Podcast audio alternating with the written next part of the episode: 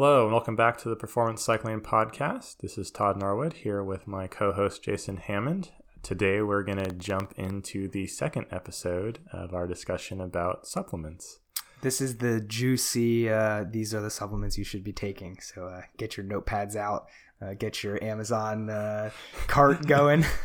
or, or at least, if not taking it, at least uh, giving some consideration to. Sure. Um, so we want to talk about the ones that you know there's some literature on, and uh, if we didn't talk about it, we aren't saying it doesn't work, but these are the ones. These are sort of the the big ticket items. Yeah, the the ones that have the strongest and best research to support them, um, and you know, and I think also when I say strongest and best, I also like good results, but good results that have been replicated many times over uh, is uh, you know a good a good thing. I think as we talked about last time, you can find one study tell you what you want about any supplement, but can you find many that tell you what you want to hear about a given supplement? And those are things that we're going to talk about today.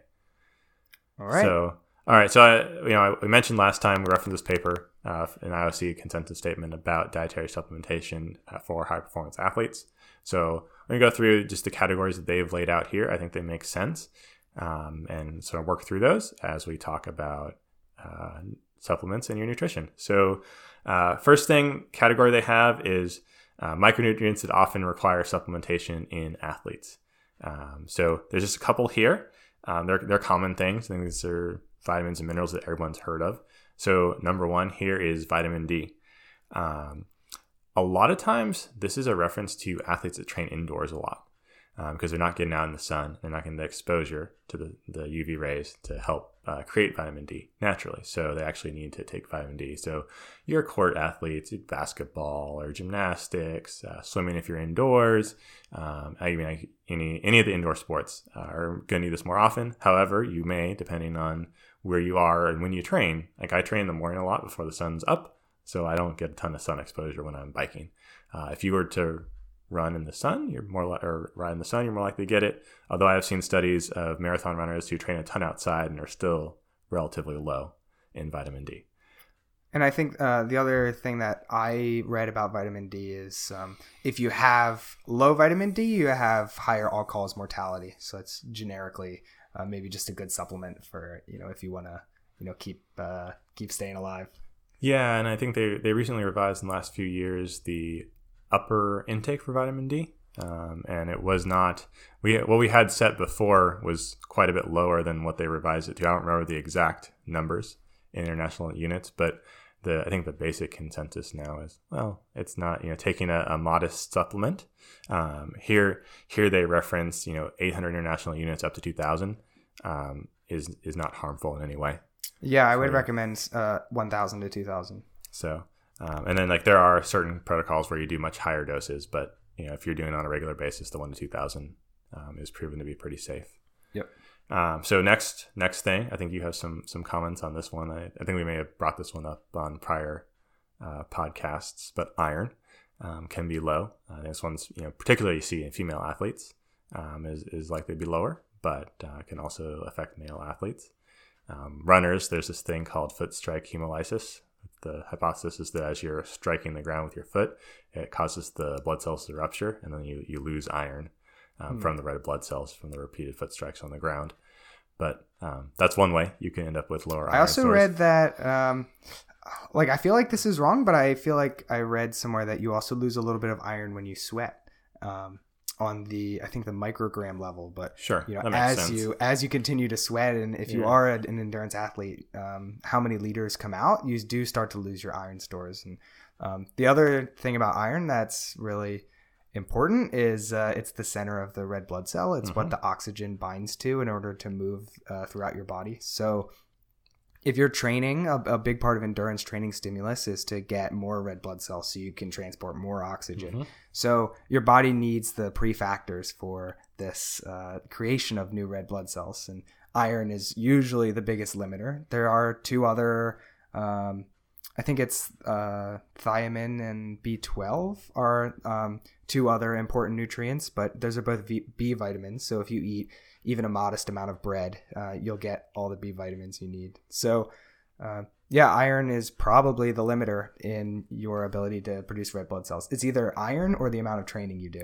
Well, fair enough. Or your exposure to altitude relative. Yeah. Um, yeah. And so they, they mentioned that altitude training, and if it makes you feel better, they do mention uh, sweat losses in Okay. this in this research paper here. So you are you are spot on. Nice. Um, okay, and then calcium is the third one. They say is a common common supplement need uh, Okay. for endurance athletes. Um, you know, particularly they say you know 1500 milligrams a day, and you know they're they're thinking more in this case like um, any athletes that may have like eating disorders or they're under fueling, they're basically just not getting adequate calcium in their diet. Yeah, So, there are, are also some diets, um, like if you uh, don't really respond well to cheese or dairy, you could be at higher risk for having calcium issues. The other thing about calcium is it it is an electrolyte, so if you are uh, a big sweater, you will also be exposed to potentially low calcium levels. And it, it does actually play a role in the uh, contraction of the muscle as well. So that's one thing to consider. Like if it, and it's hard to it's hard to track because so much of it's stored in our bone. Mhm. All right, so let's go on to the things that we know to directly improve your performance. And the- these are the these are the ones that have the best evidence. So strong, good or strong evidence for these. Um, so your cup of coffee, caffeine, is one of the ones that's well well known to be a Todd, you're really into you're really into the caffeine, huh? I'm I'm a big coffee fan, so Um, but like also it, there's good there's good evidence for it. It gets used in not just athletic performance, right? I mean, militaries use it uh, for for true performance. It certainly improves your uh, your reaction time. Um, so yeah, it's e- easy enough to take. It's readily available. It's in your sports gels. It's yeah, it's it's all over the place. So Yeah, I think caffeine's good. Um, you have you do have to be careful not to overdo it. If you're not a caffeine drinker, don't buy a large Starbucks before your race, um, because you could get really anxious, really jittery. Um, I also think that with dehydration, the risks with caffeine increase, Mhm. and uh, sometimes if you finish a ride and it's a really hot ride and you had too much caffeine, um, you can get really uh, anxious and jittery after your ride. So you have to be careful. Yeah, and it is a diuretic, so it's it's going to make you more likely to urinate. Um, and so the the protocol here they're talking about is between three to six milligrams of caffeine per kilo body weight. Um, so if you're 70 kilos, you're talking about anywhere between 210 and 420 milligrams. Um, I Mhm. believe it's like a normal cup of coffee is on the order of 200. So a six ounce cup is 100 milligrams. So for Yeah, a, what you you know, typically drink is yeah, like a tw- like a mug, the, Yeah. like a stereotypical mug is 12 to 16 ounces. So right in 200, 250 land. And um, if you do get uh, something like so, one tradition that I have is uh, on these faraway road races is to stop at a Starbucks when they open. So the race starts at 8 a.m. You leave at 4 a.m. You know to get there by seven, and at six or five, whenever the Starbucks opens, I would always get a small, you know, the, whatever darkest roast they had, and uh, make it as bitter as possible. And that's how you knew you got your two or three hundred milligrams. Yeah, and, and caffeine is actually one of the things that makes it bitter. Uh, caffeine, like if you Hmm. just had isolated caffeine, it would be bitter. Huh. Um, yeah, there, there, there you go. Tri- uh, trivia, trivia for you there. Okay, so that's that's caffeine. Um, creatine is another one on the list that has really solid evidence. Now, this is more about short-term performance, right? These are so like if, if you're gonna do sprints, then creatine makes sense. It's about power and short-term performance. It's about um, power sports more so. So maybe less appropriate for most of the disciplines of cycling, um, unless maybe you're using it uh, to promote lean mass gains during your off season, perhaps with some weightlifting. Right. So what does creatine do exactly? So one, creatine is part of your really short term, your creatine phosphate energy system. Okay. So basically, when you're loading creatine, you're supplementing that system, right? So you're you're enabling your body to do these, you know, glycolytic processes more readily and produce. You can produce more power because that energy is more readily available. So the it's like think about like carb loading, right? It's like you're except you're loading a different system. Right. So there's three energy systems: aerobic, anaerobic, and then um, creatine phosphate, which Yep. is the 10 to 15 second. Super fast, yeah. And um, just like carbohydrates give you all the precursors you need to maintain the aerobic engine or even the anaerobic engine, Yep. the creatine uh, gives you the you know, the precursors you need to have a really strong uh, creatine phosphate engine. Right. And so I think that another important fact is this has been, I've seen different um, conclusions on this, but generally speaking, the consensus here and other places I've seen is there's no harm to prolonged creatine supplementation. Um, some have said that maybe it can cause uh, some kidney issues if you take it for too long. Um, but this this particular paper uh, says talks about four years of supplementation. Um, said no no ill effects. So I don't know how like what the circumstances were when some people were see it reporting uh, other other results, but this one seems to say Talk to me a little bit about the weight uh, gain from water weight uh, with creatine supplementation. I don't know the exact percentage, um, but you know I know it does tend to make people retain more water initially. But I think you know at the end of the day, if for either you're looking at increasing power, short term power a lot, you would probably net out with better power to weight ratio because your power would go up more than the water weight. And second, if you're looking at it as um, an enhancement for your off season weight training, probably don't care about your power to weight ratio as much uh, acutely in that situation.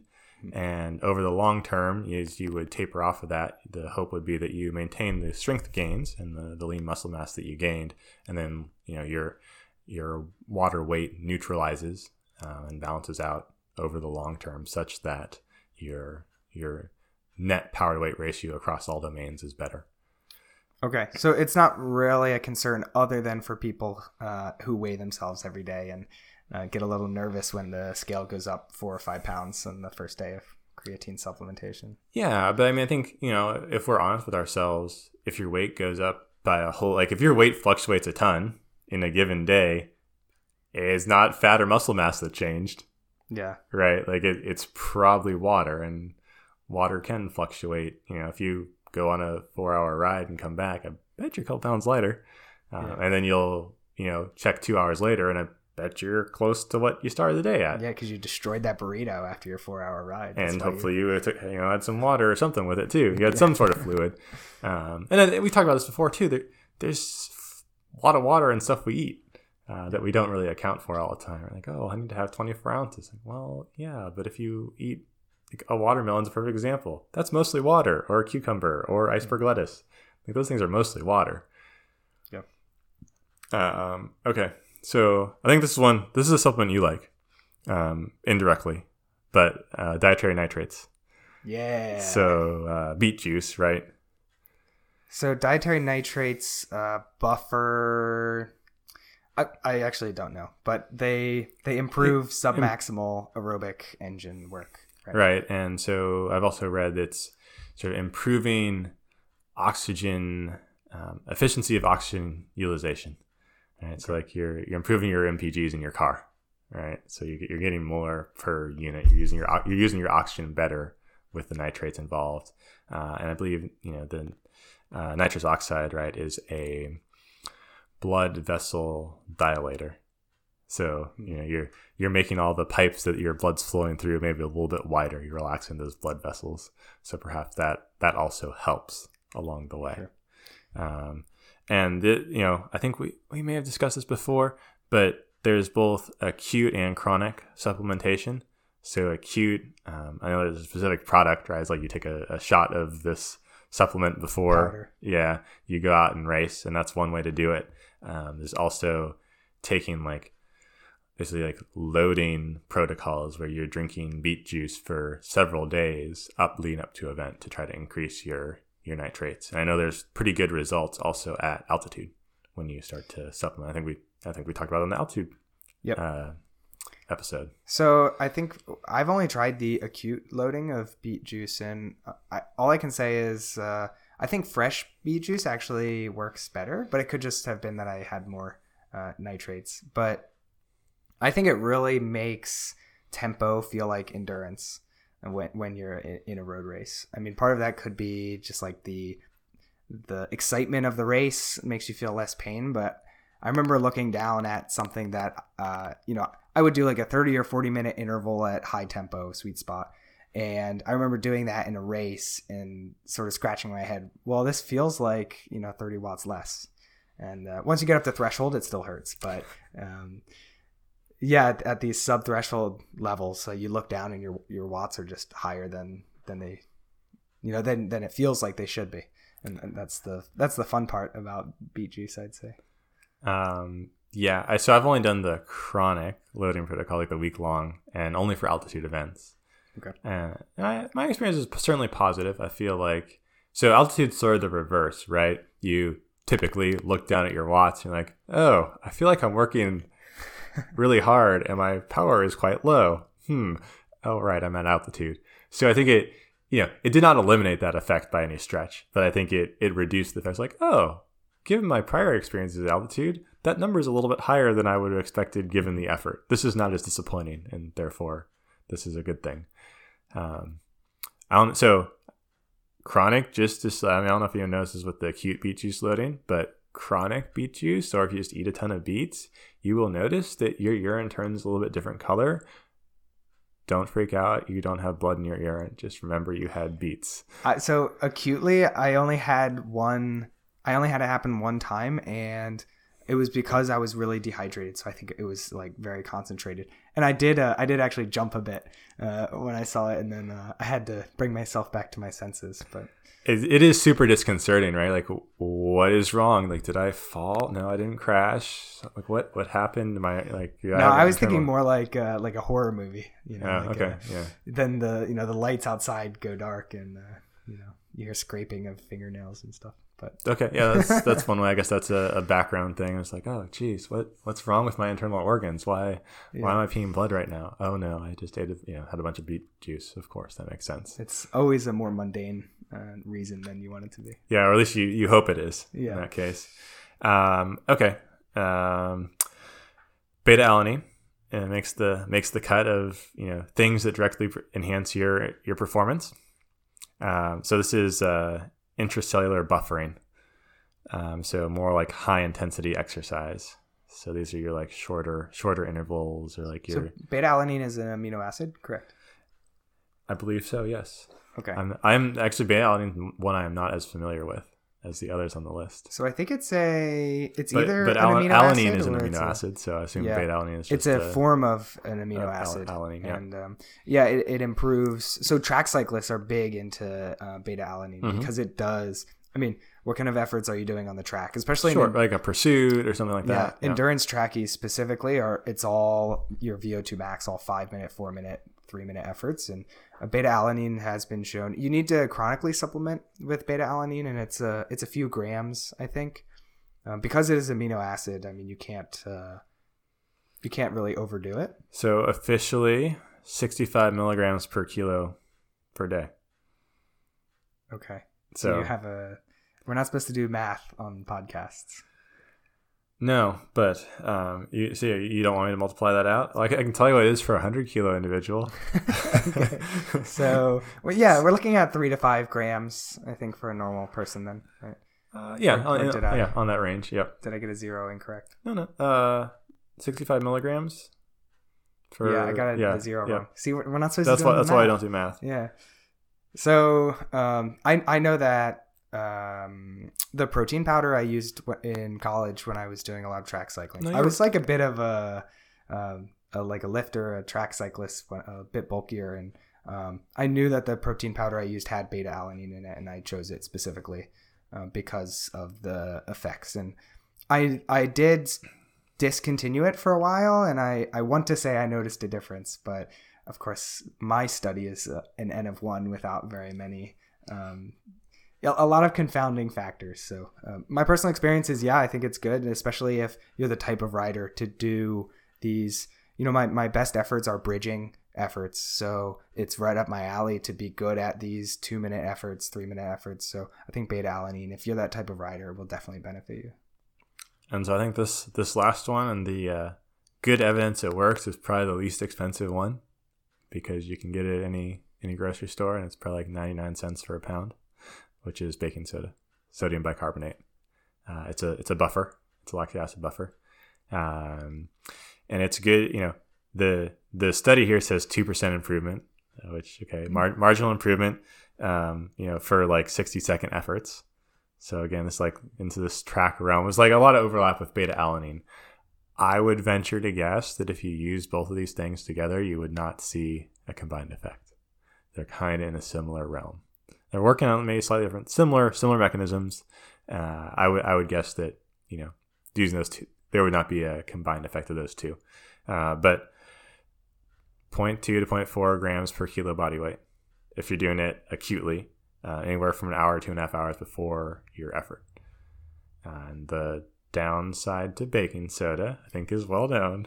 It can cause some GI distress. So specifically running to the porta potties five minutes before your TT start. It's right. it's also popular with time trialists, right?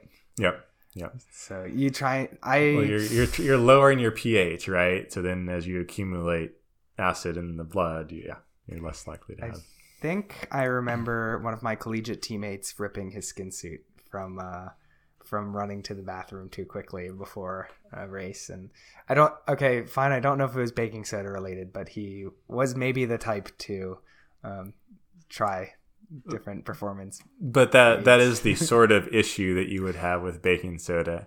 So I, I remember would... weighing out the. I've never tried baking soda, but I remember weighing out the amount that I would need to ingest based on the formula, and it just it was like a big pile of powder, and uh, that sort of uh, scared me away. So if you're, you know, seventy kilos, say, you're talking about as 14 to 28 grams. I think it was like a quarter cup. So it gets it's it's substantial amount of baking soda that you're you're ingesting there.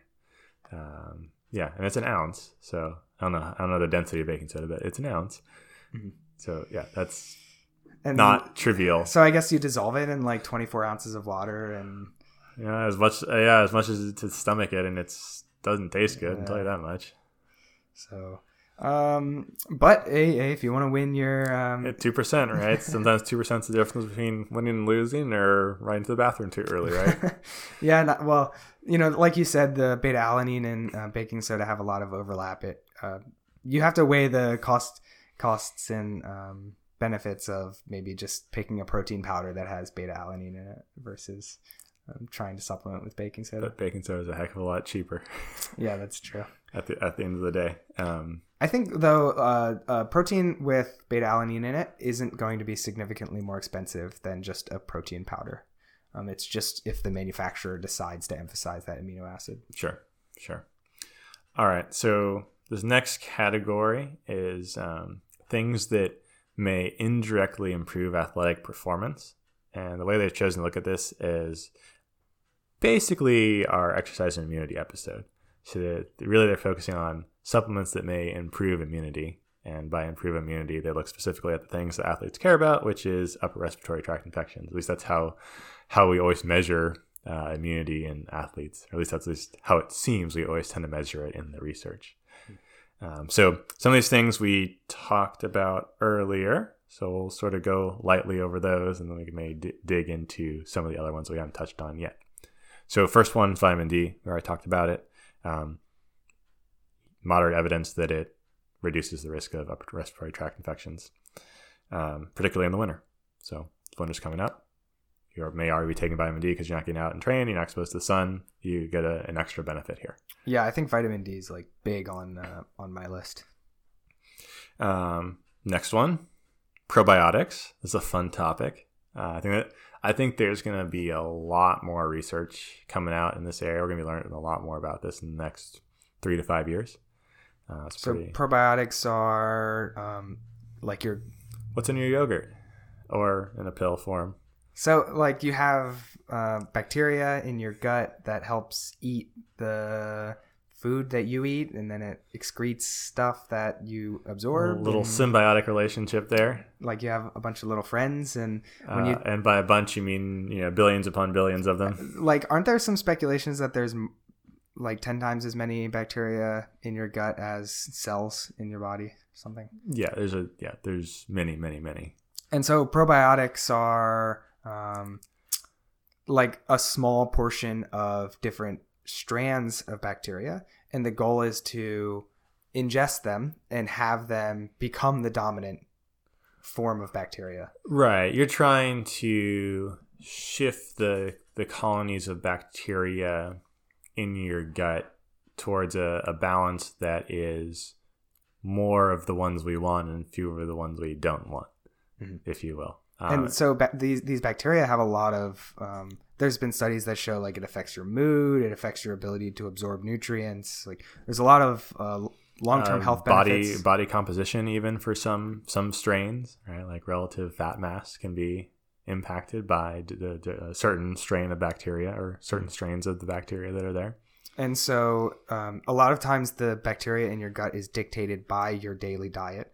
And so, some of the there are claims that the the good bacteria feeds on fiber, uh-huh. um, and that's why you should have a lot of vegetables, lots of whole grains, and um, a lot of the bad bacteria um, really enjoy the simple sugars that yep. Um, you eat and are in you know unhealthy food, as they say, and which so this was an interesting point though, right? Because what do we do when we go on a long bike ride? We ingest a whole bunch of simple sugars, typically, right? And some obviously some complex carbohydrates, but there's also a lot of you know a fair amount of simple sugar that goes into uh, sports drinks and gels and that stuff, so we can get that quick hit of energy. Yeah, I mean, uh, I guess it's a whole nother you topic. Have a new, you have a new white paper right? uh, that you're suggesting to the to the National Health um, Organization.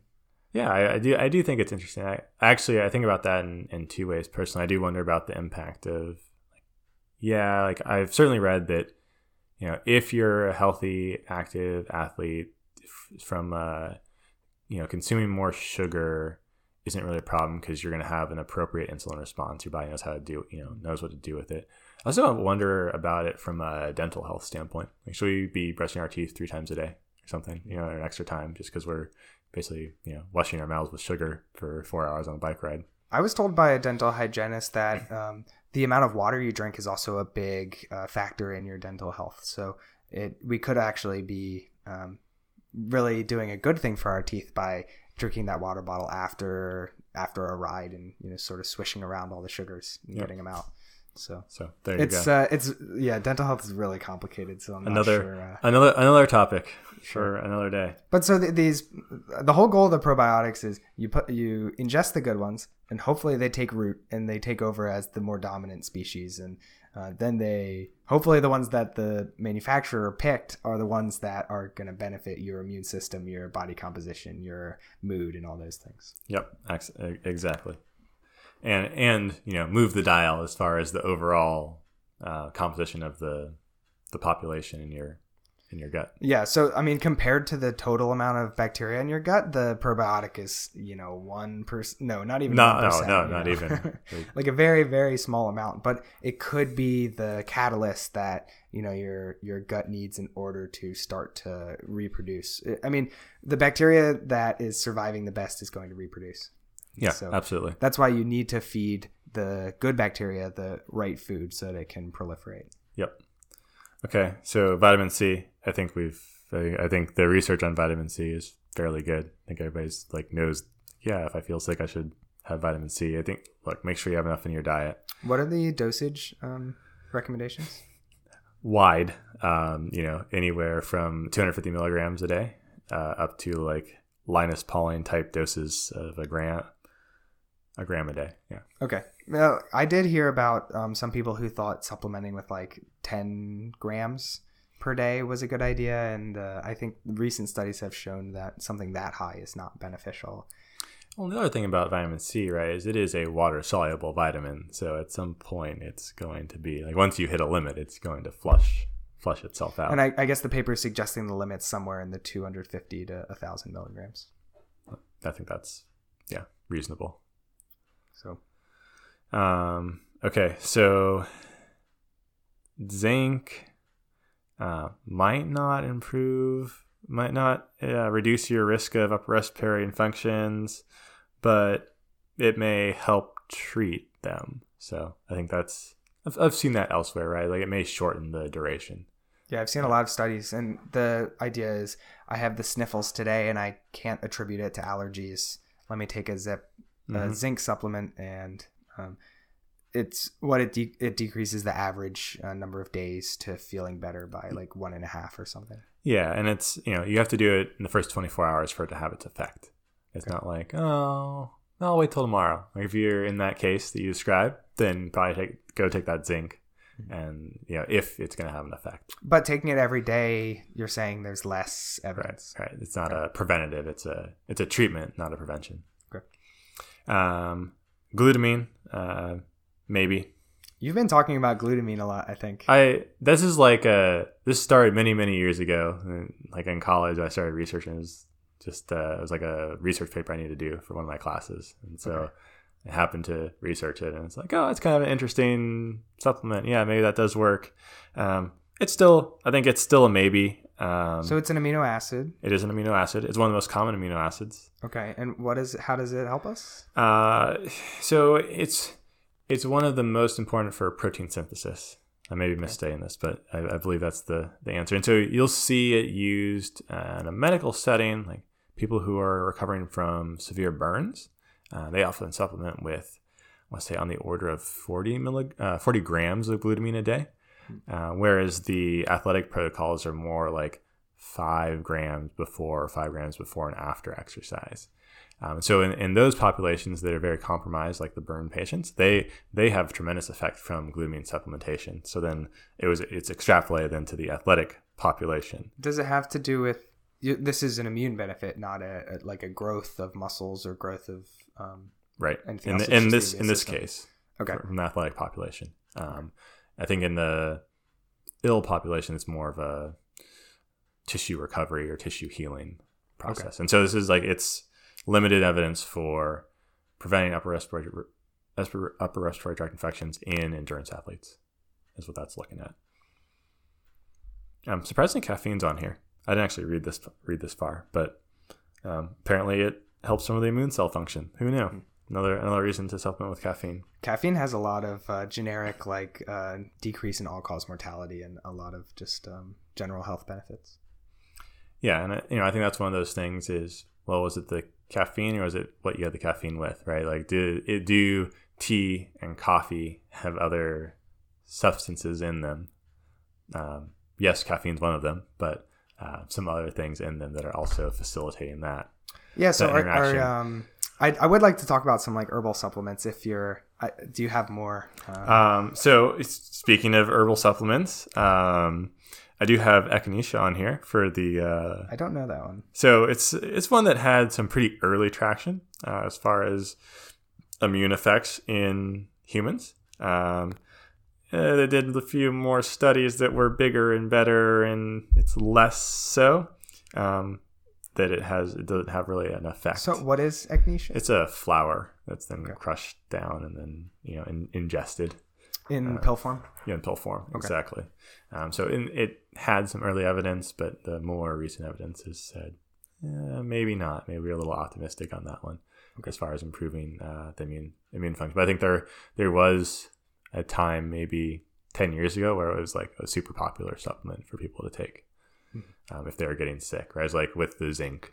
Lo- you know, zinc lozenge, like oh, echinacea would be the natural counterpart to that. You want to you want you want to take a, a diversion. I was just going to go into some some things for muscle recovery, but we can take a little diversion Sure. So down to the other one that herbs. pops into my head is like turmeric or Mm-hmm. curcumin. Yep. Uh, so, like curcumin has been shown to reduce inflammation in the body, Mm-hmm. and I think that even is loaded. Like what you know, inflammation in the body. Um, there, there are some studies that suggest that you know inflammation is good for recovery. You need the inflammation in order to tell your body to fix something. Yeah, it's a it's a facilitator of the recovery process. so um, there you know there there are different ideas and the scientific community hasn't really agreed yet but there are these ideas that something like turmeric or curcumin forces your body to ramp up its own immune response to the inflammation. Uh, it basically causes extra inflammation and then your body goes oh we need to fix all So of it. so here's the the mechanistic explanation from the IOC paper, okay. which is decreases inflammatory cytokines and or indirect markers of muscle damage with anti-inflammatory supplements such as curcumin. That's the statement they use. Okay. So you're gonna have to. I'm not quite that technical. So cytokines are substances that are associated with inflammation. Um, so okay, so it decreases those, which would be the thought as well. You've decreased one of the components of the inflammatory process, therefore there's less likely to be inflammation. And the second part of that statement is indirect markers of muscle damage. So you, know, you had some tissue damage, so now you supplemented with turmeric curcumin, and we don't see those markers anymore in your blood. You see less of them. Hmm. So I don't think that says that you didn't create muscle damage, right? Like I don't think that's the appropriate interpretation. Somewhere along the line, either you you you interrupted some step. And what does that mean? Is that you know it may just mean you're less likely to have muscle soreness, right? You you stop some chemical from being formed that makes your muscles more sore. So is that actually useful for you? I don't know. Maybe I guess if you're less sore, you push hard the next day. Hmm. But then what does that mean in terms of your long term recovery and your progression? Like, I don't know. I think soreness is sometimes kind of good, right? To tell us that we worked hard and that we should maybe take a recovery day. So I, I think it's a tough, it's a tough thing to balance. Sure, there's a lot of um, these like natural food herbal supplements, um, like ginger, garlic, also mm-hmm. uh, fall in the same category as turmeric, and it, it's hard to say. I don't think there are a lot of studies on you know we supplemented with turmeric. So uh, for... I want to say I've seen one on ginger after like for again muscle soreness and marathon runners, if I'm not mistaken, and like oh yeah less less soreness. It's very subjective. Mm-hmm. Um, and I forget I forget if there's cellular mechanisms mentioned there. There may there may have been. Um, I guess I have to dig it up now. So yeah, it's out there, but then do you just care about how sore you are the day after an event, or do you care about something chronic? And like I, I, I totally get it, right? Like I I did a, a, long century or I did a marathon. That was like the event I was training for. I'm, I don't want to be as miserable next day. Like, okay, that's cool. Take take the thing, but does that affect your day to day training?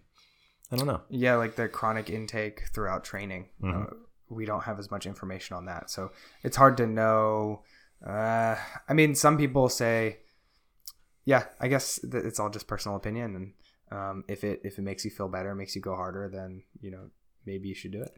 Yeah, I think that's the you know first do no harm, right? Okay, so long as this thing is safe or reasonably safe and isn't going to cause you any harm, if ingesting it makes you feel better or makes you think that you're going faster or makes you feel that going the same pace is easier, then I guess why not?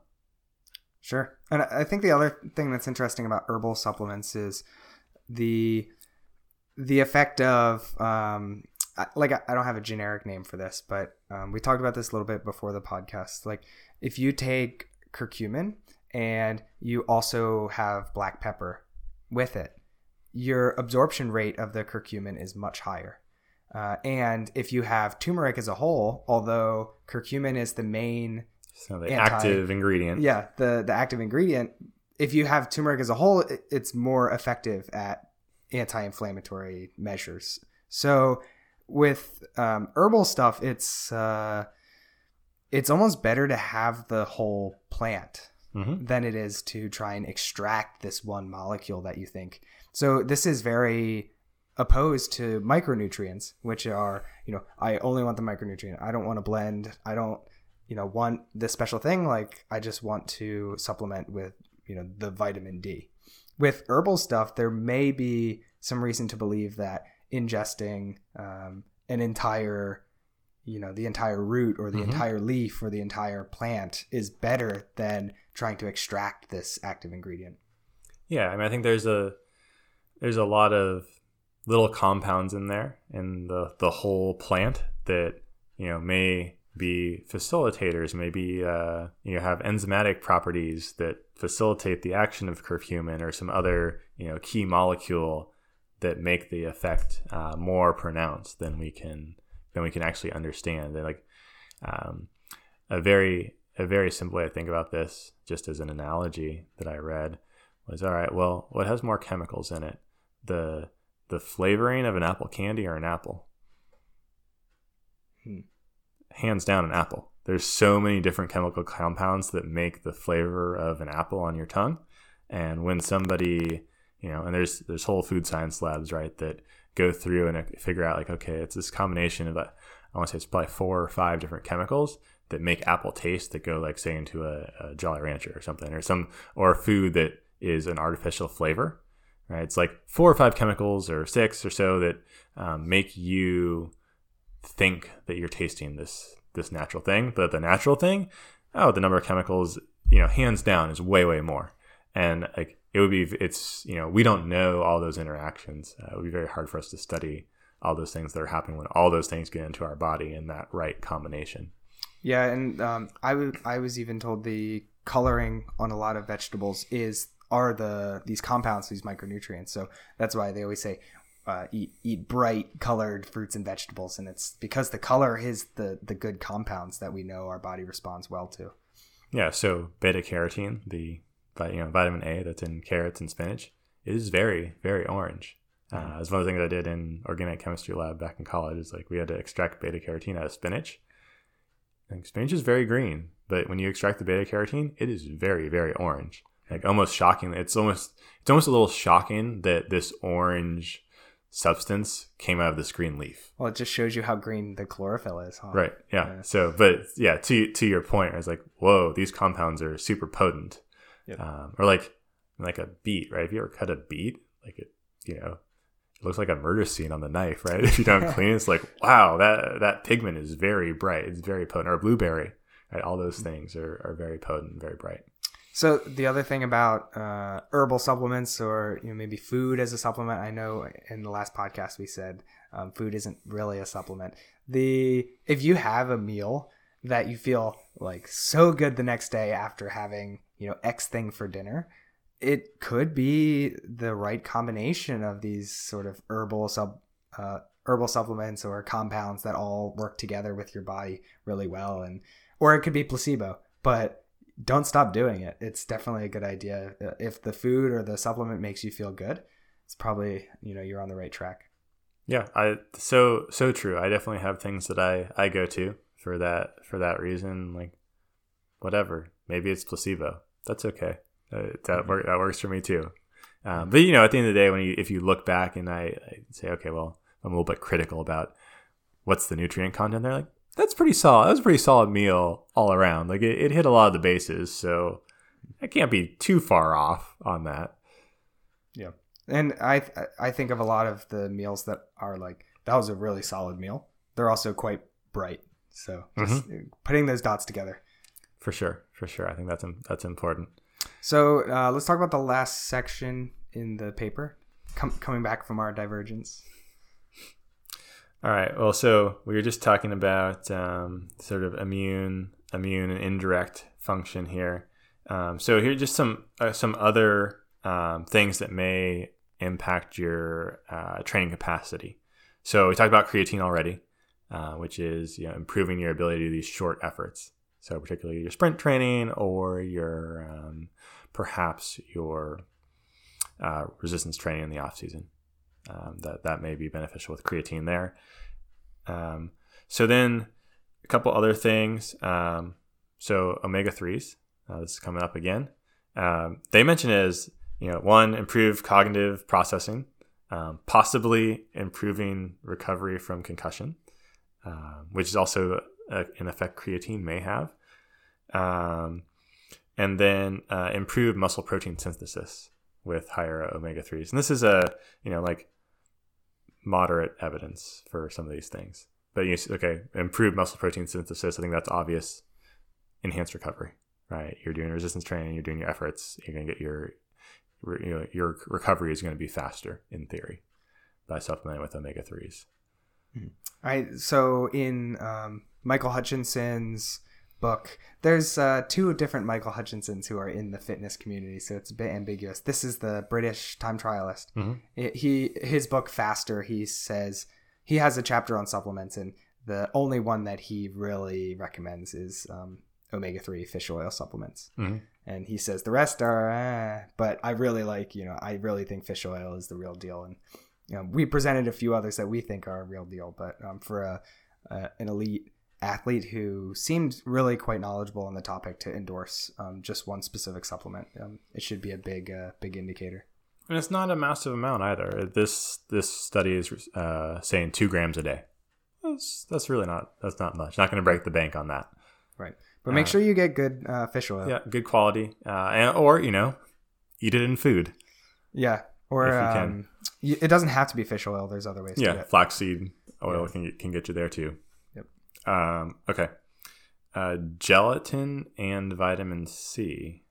So together. Yep.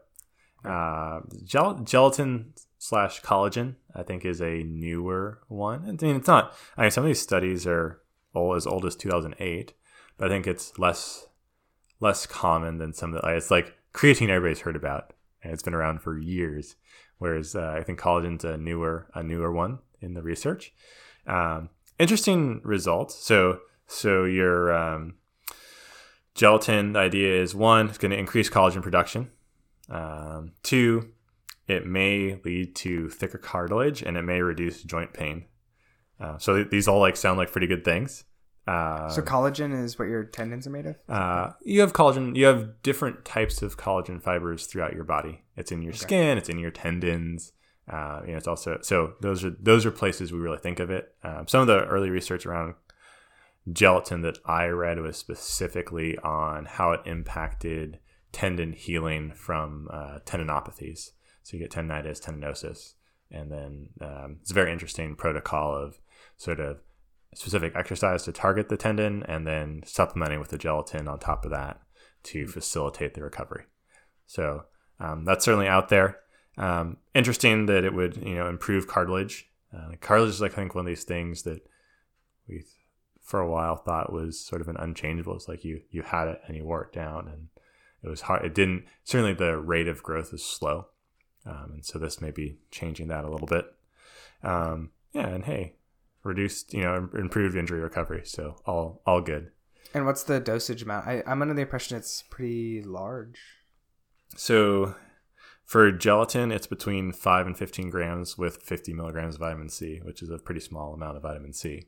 Hmm. Right? It's like, you know, your orange, like a cup of orange juice would get you there pretty easily. Yeah. Um, so, yeah, of course, that's, uh, you know, not going to work if you're vegan because yeah, it's a, a, beef byproduct. Oh, they it's derived from beef. Yeah. Yep. Um, and then the other thing we already talked about was uh, curcumin indirectly um, as an anti-inflammatory to indirectly uh, like reduce your on uh, delayed onset muscle soreness and thus inc- increase performance that way. Sure. So, so um, I just uh, thought of a few things in terms of practical. Um, so we didn't talk about the fact that um, iron is better absorbed with vitamin C. Yep. And also, iron interacts with most other supplements.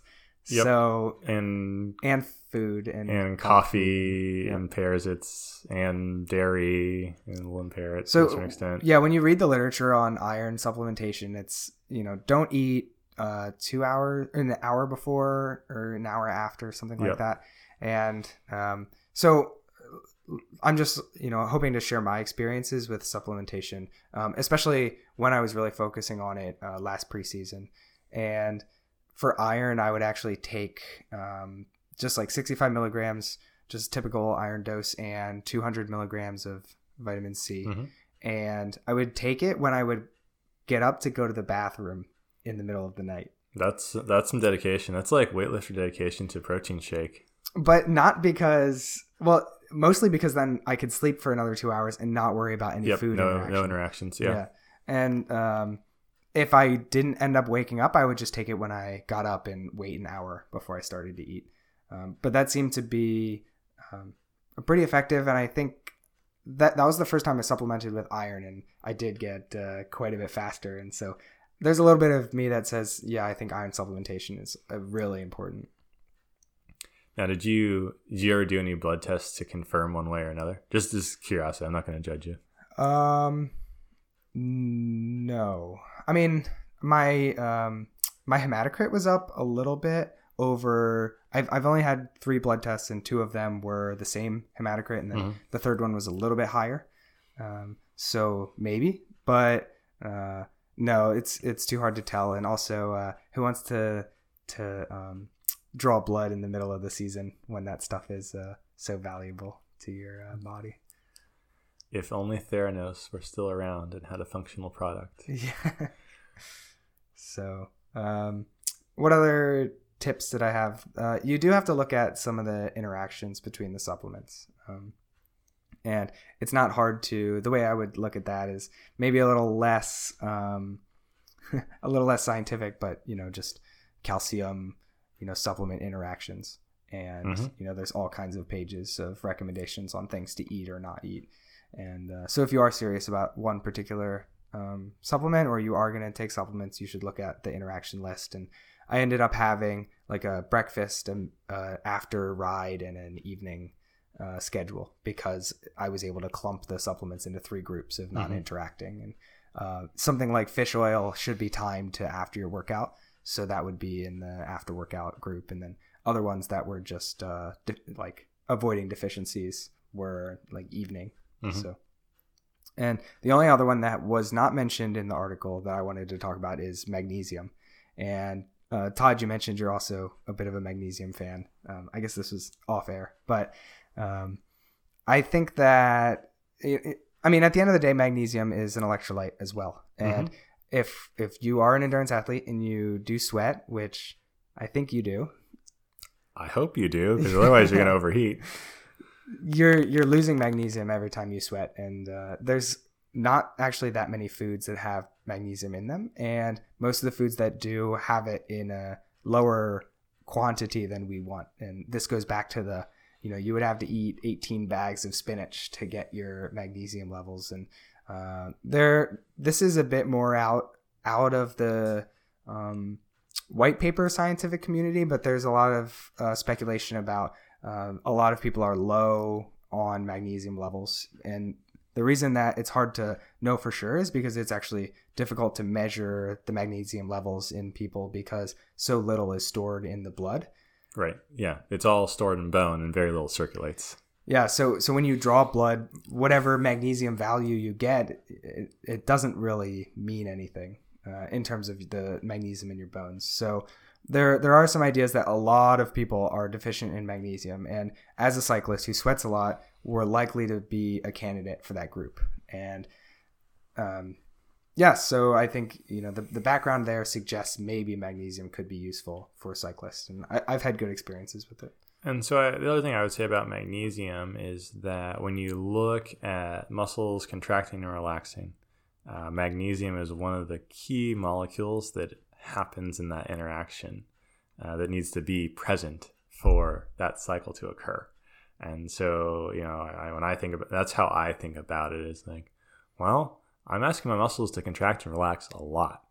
So I need to make sure that they have adequate substrate, adequate magnesium and calcium, uh, among other, and carbohydrate, of course, to fuel that interaction, but also to facilitate that interaction from a, a chemistry standpoint and you know, sending the signals that need to be sent to cause the contractions to get me going down the road. So that, that's how I think about it. It's like, well, I, I want to make sure I have that. So it's, it's ready and on mm-hmm. tap.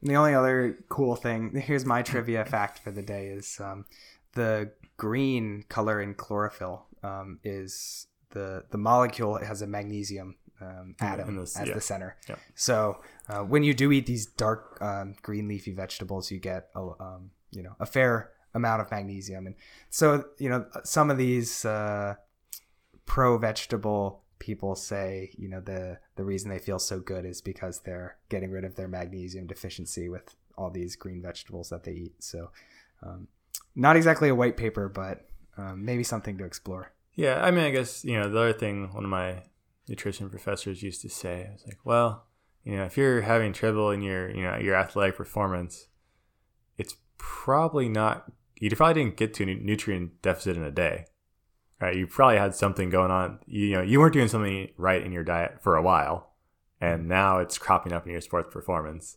So, you know, his, his point really was you need to eat a solid, balanced diet. You know, colorful vegetables and fruits on your plate every day if you expect to perform at your best not just like oh well i'm going to do this three days before my big race because you know it's going to make it's like no no no you need to be doing it all the time to make sure that your magnesium stores and calcium, all these nutrients are are stocked up and ready for you in your training and for your race day. Yeah, and I mean that's also generically, um, if you're not doing within five percent of your goal, you know, value for your race day, you're not gonna pull it out on race day. It's, right, that's uh, right. Training is and and growth is the accumulation of slow increases, and part of that is supplementing so that you can continuously train and, and grow just a little bit every day until you're where you want to be. Yep, absolutely. So uh, I guess that wraps up our episode. Uh, hopefully, you got a few new uh, supplements to investigate and potentially try out. Yeah, I mean, I think it's just one of those things. Is you know, do do your research, right? I mean, certainly um, there are these white papers that you can look through, and there's abundant research out there on a lot of them. And check, you know, I think the thing I always check uh, before I take a supplement is you can find uh, what the uh, upper the upper recommended intakes are and the the upper tolerances and I always check that against any supplement I'm taking. Right, just make like, yeah, is this in line with like, is this what's like what's the toxic level of this thing? And I, I want to be, you know, beneath that, yeah, well, safely beneath that, right? Because yeah. I'm also assuming that I'm getting some of that that uh, nutrient in my food as well. And the only other thing I would say is if you if you are looking for someone to buy supplements from, you should uh, go with somebody who's been around for a while and you know doesn't have a lot of negative news about them. Uh, there are some supplement companies that pop up and um, go away pretty quickly, or you know, we're the brand new thing. And no, you should probably just buy from this one that's been around for 40 years and is just like a solid, you know, company. Don't, yeah, I think that's... you don't need the, the latest fad in um, supplements. Yep, absolutely. Uh, a mineral is a mineral. Right. So, uh, yeah, that's our episode. Um, if uh, if you liked listening to it or um, you enjoyed what you heard, like feel free to share with your friends, give us a review, and tell us what you think. We always like to get uh, feedback. Yeah, and and thanks for listening. And as we always say, keep the rubber side down.